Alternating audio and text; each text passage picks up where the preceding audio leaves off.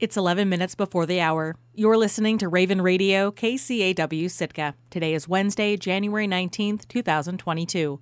I'm Erin Fulton with Raven News. The Alaska Department of Fish and Game on Friday announced the largest ever harvest guideline for the Sitka Sacro herring fishery this spring, over 45,000 tons. But it's unlikely that the market can accommodate that many fish. KCAW's Robert Woolsey reports. Aaron Dupuis is the state management biologist for herring in Sitka. Seiners landed only 16,000 tons of herring last year, which was just under half of the harvest guideline. In 2020 and 2019, there were no fisheries at all.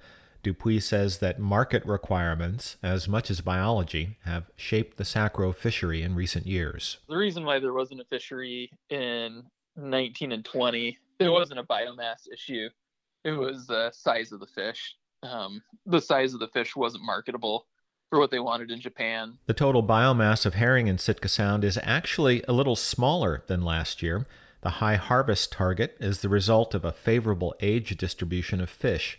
Almost 60% of this spring's biomass is expected to be 6-year-olds, weighing in at 136 grams, near the sweet spot for herring buyers in Asia.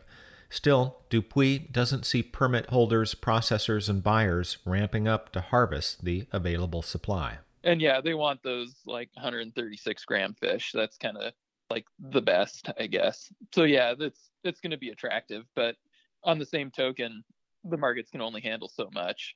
It wouldn't be physically possible for industry to harvest the entire GHL with the infrastructure in place right now. Dupuis would say that 2022's biomass forecast is a peak, were it not for the large number of 3-year-olds observed in the Sound last year, the 6th largest class of 3-year-olds in the department's history. Those fish are now 4-year-olds, and at over 1/4 of the overall biomass, they are right behind the 6-year-olds. It's good. I'm feeling pretty comfortable with what we're seeing coming in to backfill this huge age class. So it's not going to be a precipitous drop. Dupuis says this year's sacro fishery will occur at about the same time as the State Board of Fisheries' Southeast Finfish and Shellfish meeting, originally scheduled for Ketchikan in January, but since postponed until March in Anchorage. Although there are numerous herring proposals on the board's agenda, Dupuis doesn't expect that any regulatory decisions would alter the course of this year's fishery. Reporting in Sitka, I'm Robert Woolsey. Comments made by the chair of the state's medical board at a recent Sitka school board meeting have been called into question. During the school board meeting on January 5th, Sitkan Richard Ween, a medical doctor who chairs the Alaska Medical Board, called the school district's mask mandate nonsense. And N95s are the only ones that are able to do it. The bottom line is, Joe McLaughlin said, it's filtration, it's N95, cloth doesn't work. The surgical masks that I'm seeing here, etc., are poorly fitting masks. They will not work. And these things can be removed without any effect on mitigation. Dr. Ween's comments were reported by the conservative Christian news blog Alaska Watchman. During Talk of Alaska on Tuesday, host Lori Townsend asked the state's top doctors to respond. He says the masks being used don't work, especially cloth masks. And he claimed that you supported his statements, Dr. McLaughlin, and others who are against wearing masks say that unless people are taught how to properly put them on and only use N95s, they're useless. Now, you were just saying that any mask is better than none, so help us understand. This is confusing information coming out of the state medical board's chairman. Help clarify what people need to know about masking right now. Dr. Joe McLaughlin is the chief epidemiologist at the Alaska Department of Health and Social Services. Here's his response, followed by the state's chief medical officer, Dr. Ann Zink. In terms of the general recommendation that we've always provided, myself included, with respect to masks and face coverings, is they're not perfect, but they are a helpful tool in helping decrease the risk of transmission of the SARS-CoV-2 virus, whether that's from Omicron or any of the other variants that we've seen so far. And so the masking guidance that CDC put out last week really kind of underscores that fact. And maybe, Ann, I'll see if you have anything to add to that. Yeah, I think I appreciate that, Dr. McLaughlin. You know, we continue to follow. This data has continued to evolve over time. Science continues to change, and this virus continues to change, and sharing that information out there. I just want to also emphasize, you know, state government is large. We are not the medical board. We're not the pharmacy board. Sometimes we joke that really the only authority we have is to Zoom. And so there's a lot of different components within state government that do different actions. And so I think it's important to realize kind of the limitations of each of the different sections within DHSS and within the state government and the federal government as a whole. But really, Dr. McLaughlin and I, we're part of the public health team here to share information, which is different from medical board, pharmacy board, and other boards. That's Alaska's Chief Medical Officer, Dr. Ann Zink, and State Epidemiologist, Dr. Joe McLaughlin, responding to comments made by Dr. Richard Ween at a recent school board meeting in Sitka.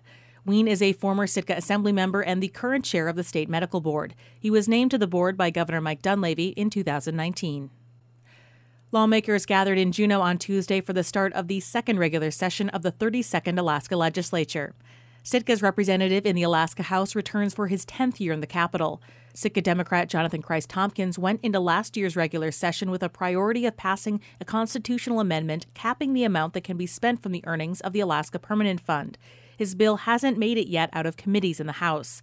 This year, Kreiss-Tomkins says he still wants to see the legislature pass some solutions for the state's chronic budget imbalance. KFSK's Joe Vicknicki spoke with him by phone about his priorities in 2022. Going into last year's regular session, you made that your priority for a constitutional amendment. Do you see anything changing on that or moving or anybody budging off their position going into this year? I think a constitutional amendment is totally dead unless there's some kind of grand compromise in the legislature on the fiscal issues that have bedeviled Alaska for the last 20 plus years.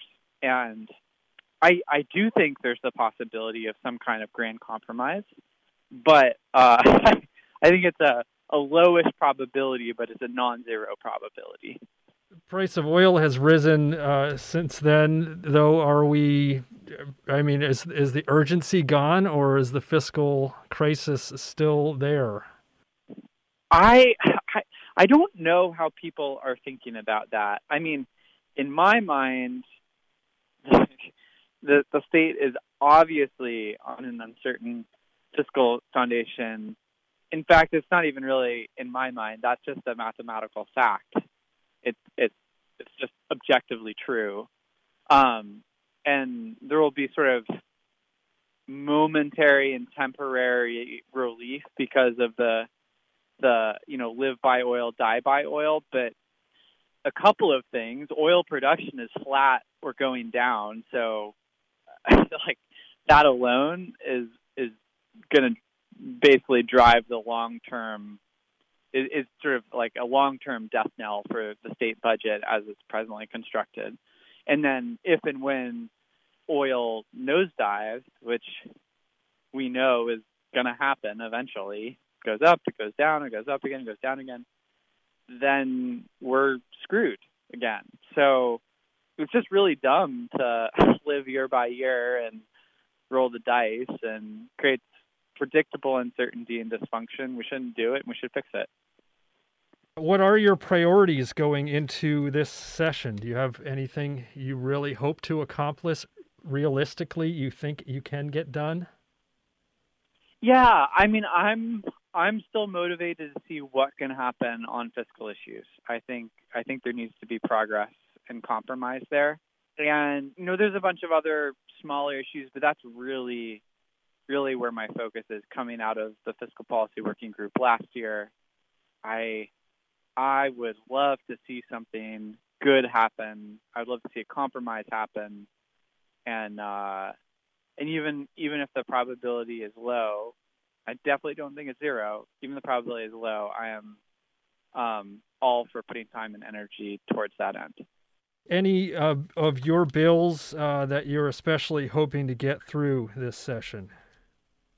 Yeah, I have a couple of bills relating to education, relating to Native and Native languages and immersion language education, a few others. And they're in various states of the process. I think there's a good chance that a couple of them pass. And so that's, you know, something I'm excited to work on. as well, even if the focus and scope of those pieces of legislation is relatively narrow and specific. Okay, and I see you've got one bill so far in the first batch of pre-files. I think it's on marijuana convictions and public records on that. Yeah, the idea there is basically sealing the records of people who in the past were convicted of simple possession of marijuana, and effectively that as society and our laws have changed and marijuana is no longer an illegal substance in the state of Alaska, that people who are trying to get jobs and get their lives on track and be productive members of society shouldn't be penalized for the rest of their life for having a simple possession charge with marijuana. It just makes no sense to me. That's Sitka's Democratic Representative Jonathan Kreiss-Tomkins. Of the 284 bills introduced since the start of last year, just 37 have passed both the House and Senate, along with another 20 resolutions. Kreiss-Tomkins has introduced 10 bills and resolutions and has seen 2 of them pass both chambers. The regular session started on Tuesday, January 18th. I'm Erin Fulton, and this has been Raven News.